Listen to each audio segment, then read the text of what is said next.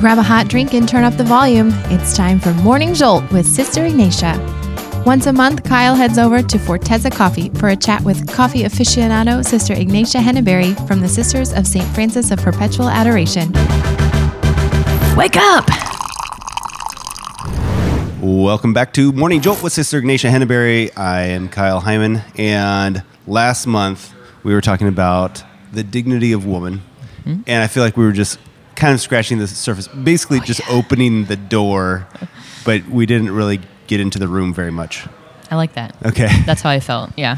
So if I remember right, one of the things you were talking about was this, I guess I was interpreting, this isn't exactly what we were saying, but I was kind of interpreting it as this kind of power struggle and dynamic between man and woman, and that sometimes, and maybe this is kind of historically, we can look back and see how the husband was dominating the wife. Like, he made all the decisions and he was in charge, and she was just this docile. We see this in like old TV shows. I feel like she was this docile, do whatever he says, make sure that dinner's ready for him at 5:03 p.m. and everything is perfect. So we look at that and see that that was an unhealthy relationship, and in an effort to correct, maybe we've overcorrected, and now we're on the other side of the rumble strips on the road, and now women are sometimes dominating the husbands, not always, but and so or men in general, or attempting to, and dating relationships maybe, and stuff, and the man is afraid to make a suggestion on where we go for dinner. Because, like, I'll just do whatever you say, do whatever you want. And some of that's good. And I think, actually, in both situations, this old 50s version of woman serving the man was a good thing. And the idea of a modern man being humble and wanting to serve his wife is a good thing. But really, those two should be getting together. Yeah. We need the 50s woman and the modern man that just want to serve each other. Right. And not have one of the or the other looking to dominate the relationship. Yeah, we need both at the same time. One of my professors said, yeah, we think of marriage as a 50-50. And he's like, no. It's 100% from both. It has to be. Yeah, when one or the other is made to feel fear and act out of fear towards the other, then that's not a healthy relationship. Yeah, so I think the whole power conversation is just, it's just not a good. In an effort for equality, I think sometimes we interpret that as some kind of a power struggle, that to have equal amounts of power instead of like equal amounts of service. And that's how the Catholic Church always views power. The outside world thinks, like the Pope and the bishops are, well, they're the most powerful people ever. And like, no. Their life is given in service completely. So that's how we, when people see power, we actually see, you're right, we see service. So, so what would life be if like the woman was given totally in service to her husband, but also just in society? What if woman was given in service, and what if man was given in service? Because, a relationship where men are just controlling everything. But then the flip side to that, there's a really an interesting quote from Abigail Adams, John Adams' wife. So they supposedly did have a very beautiful relationship. He consulted her on everything, yet he was the public voice. But she writes somewhere that, it was Providence that saw fit that, men would be leading. But she still points to the fact that the man still has to come back to the wife, and through that relationship then represents her to the world. So I'm not saying they had it completely right, but how should that relationship then be reflected in the world? If the man is in that maybe a position of power, he still has to come back to his wife and talk about it with her, about everything, and then she has to help form him in like what is the truth from both sides, and then go take that back into the world. So even if it does exist, that the man's leading, it's still, the woman might be somewhat hidden, and that's not necessarily a bad thing. We can go back there, but she still is represented. In all of this, I feel like there's also when you have this power dynamic, this power struggle, there ends up being, it seems like there is also the robbing of, in the case of a woman dominating a man, mm-hmm. he ends up being robbed of his masculinity. Mm-hmm, mm-hmm. And so then we have men that don't know how to be men. Yes. And not to blame mm-hmm. women for that, but it's almost like when we get one gender identity wrong, it mm-hmm. affects the other. We get both of them wrong. And vice versa. So when masculinity is misrepresented, then the women don't have the dignity. Correct. And when the women are overcompensating, mm-hmm. then men lose their dignity. Yeah, because there's something specific about a woman's dignity that I think is, it isn't affirming it. Mm-hmm. You know, like I think we mutually affirm each other, but a woman's dignity, and I think in a special way, is kind of affirmed by a man. In the way, just how we're built in loving, you know? So I think, if men are then made to feel fear, like, oh, I'm not supposed to, you know, show honor or show reverence for this woman, whoever this woman might be, then what are they supposed to do? Right. What's wrong with either being deferential as a man to a woman, or what's wrong with being protective, or what's wrong with, honoring who she is? What's mm-hmm. wrong with that? And while it's good for women to be studying the dignity of women, and we have all of these classes or mm-hmm. Workshops or retreats or whatever that are for women, I feel like this is something that men should be studying too, because mm-hmm. that's part of the problem, is that besides this generational kind of swing and overcorrection within the life of a woman, mm-hmm. if she's not shown dignity, not mm-hmm. just by women, but probably just as important or more so from men, whether it be fathers, brothers, friends, mm-hmm. boyfriends, if they're not treating her with dignity, mm-hmm. then what is her perception of her own dignity? Right. It's formed. Regardless of how many classes she takes to understand it. Yeah.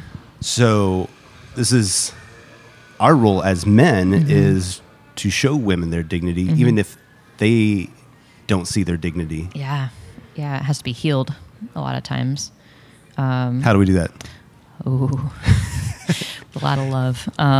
Dear men. Yes. A message from Sister Ignatia Henneberry. Yeah, like men in general. Like I would love to just be able to affirm who they are, because I think, that their whole masculinity sometimes is like thrown into question or something. Like, mm-hmm. no, like you're a good man. Like you can be a good man. Like when I have girls that are like going on first dates or something, and they're like telling me like, well, like, he asked me on a date, and like he picked where we went, and like he got flowers. I'm like, and then I want to go to that guy. I'm like, good job. Uh-huh. I'm like, everyone is telling you that the woman needs to make decisions. Like, no, like it's okay. Like you did the right thing. Like uh-huh. you said, I want to go on a date with you. Yeah. Good job.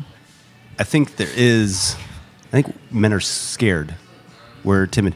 And part of it is to ask a woman out on a date is opening yourself up for rejection. And the easiest mm-hmm. way to avoid that rejection is to not ask her out. Yes. And it's kind of fear. Yes. And then they just start like, well, we're talking. I'm like, oh, so you're texting each other. Uh-huh. Like, oh, we're talking. Like, no. And then they just kind of fall into this like progression of relationship instead of. And so then she thinks he's not interested in me. Right. When actually he's just afraid that you're going to say no. Yeah. And so then she gets depressed because this guy I like won't ask me out, and he's depressed because he's like, she's probably just going to reject me, and he's already. It's. I don't know how to fix that.